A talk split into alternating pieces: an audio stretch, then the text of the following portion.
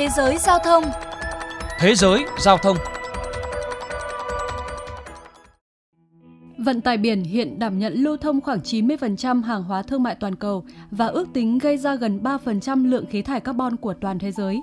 Nhưng theo Reuters, ngành vận tải biển đã tránh được hệ thống phí ô nhiễm của Liên minh châu Âu EU trong vòng hơn một thập kỷ qua. Tuy nhiên, ngành vận tải biển trong những năm tới vẫn sẽ phải đối mặt với việc siết chặt hơn về mục tiêu giảm khí thải khi Tổ chức Hàng hải Quốc tế, cơ quan vận tải biển của Liên Hợp Quốc, đặt mục tiêu đến năm 2050 sẽ giảm 50% lượng khí thải gây hiệu ứng nhà kính từ các tàu biển so với năm 2008. Ông Tim Murphy, phát ngôn viên về hành động chống biến đổi khí hậu của Ủy ban châu Âu cho biết. Ngành vận tải biển đang đóng góp một lượng không nhỏ khí thải carbon bằng việc sử dụng nhiều loại dầu nhiên liệu nặng gây ô nhiễm môi trường. Do đó ngành này phải chia sẻ gánh nặng giảm khí thải với các lĩnh vực khác để giúp chúng ta đạt mục tiêu ngắn hạn vào năm 2030 và mục tiêu dài hạn vào năm 2050. Ngày 1 tháng 11, tại hội nghị lần thứ 26 các bên tham gia Công ước Khung của Liên Hợp Quốc về biến đổi khí hậu COP26, hơn 10 quốc gia, trong đó có Mỹ và Anh, cùng ký tuyên bố ủng hộ mục tiêu đưa mức phát thải dòng về không vào năm 2050 đối với ngành hàng hải trên toàn cầu. Ngày 10 tháng 11 mới đây, một liên minh gồm 19 nước đã nhất trí thiết lập các tuyến vận tải biển xanh kết nối các cảng biển để tăng tốc tiến trình phi carbon hóa ngành hàng hải toàn cầu. Theo đó, thỏa thuận mới có tên là tuyên bố Clydebank đặt ra mục tiêu đến năm 2025 sẽ thiết lập ít nhất 6 hành lang vận tải biển xanh. Việc thiết lập các hành lang này đòi hỏi phải có hệ thống cung ứng nhiên liệu không phát thải khí carbon và các cơ sở hạ tầng tương ứng, cũng như là các cơ chế quản lý đi kèm. Các bên tham gia thỏa thuận cũng bày tỏ mong muốn đến năm 2030 sẽ đưa thêm nhiều tuyến đường vận tải biển xanh vào vận hành. Phát biểu tại hội nghị, Bộ trưởng Giao thông Mỹ Pete Buttigieg cho rằng việc các bên triển khai thỏa thuận là một bước tiến lớn. Mỹ tự hào khi chính thức tham gia tuyên bố Clydebank từ ngày hôm nay. Các cảng biển của chúng tôi có thể là khởi đầu cho hệ thống giao thông xanh, tạo tiền đề cho các sáng kiến xanh hay các khoản đầu tư chính sách liên quan sau này. Chúng tôi cam kết rằng Mỹ không chỉ đơn giản là ký tham gia tuyên bố mà sẽ lập tức hành động để thực hiện các mục tiêu đã đề ra.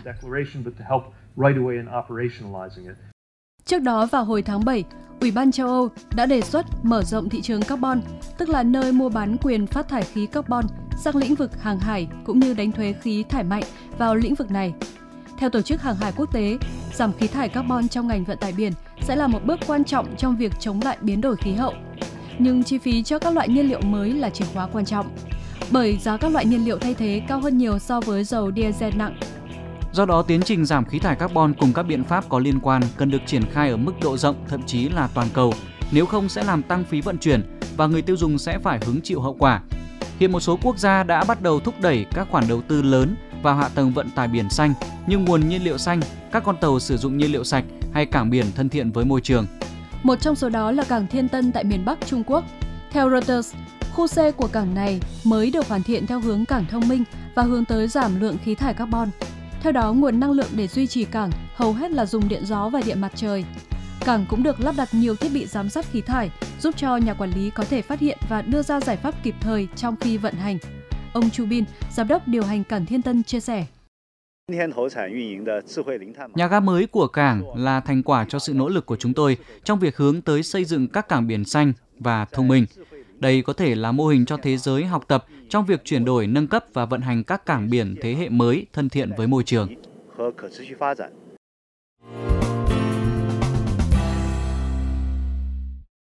Thưa các bạn, trong khuôn khổ hội nghị lần thứ 26 các bên tham gia Công ước Khung của Liên Hợp Quốc về biến đổi khí hậu COP26, Thủ tướng Phạm Minh Chính đã đưa ra cam kết Việt Nam sẽ đạt mục tiêu trung hòa khí thải vào năm 2050 và loại bỏ điện than trong giai đoạn 2030-2040.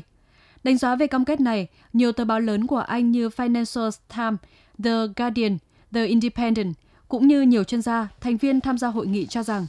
mặc dù là nước đang phát triển có thu nhập trung bình và là nước phát thải thấp, mục tiêu đạt phát thải dòng bằng 0% vào năm 2050 cho thấy cam kết mạnh mẽ của Việt Nam trong việc tham gia vào nỗ lực toàn cầu chống biến đổi khí hậu, đồng thời chứng tỏ vai trò dẫn dắt của Việt Nam tại khu vực Đông Nam Á và trên thế giới.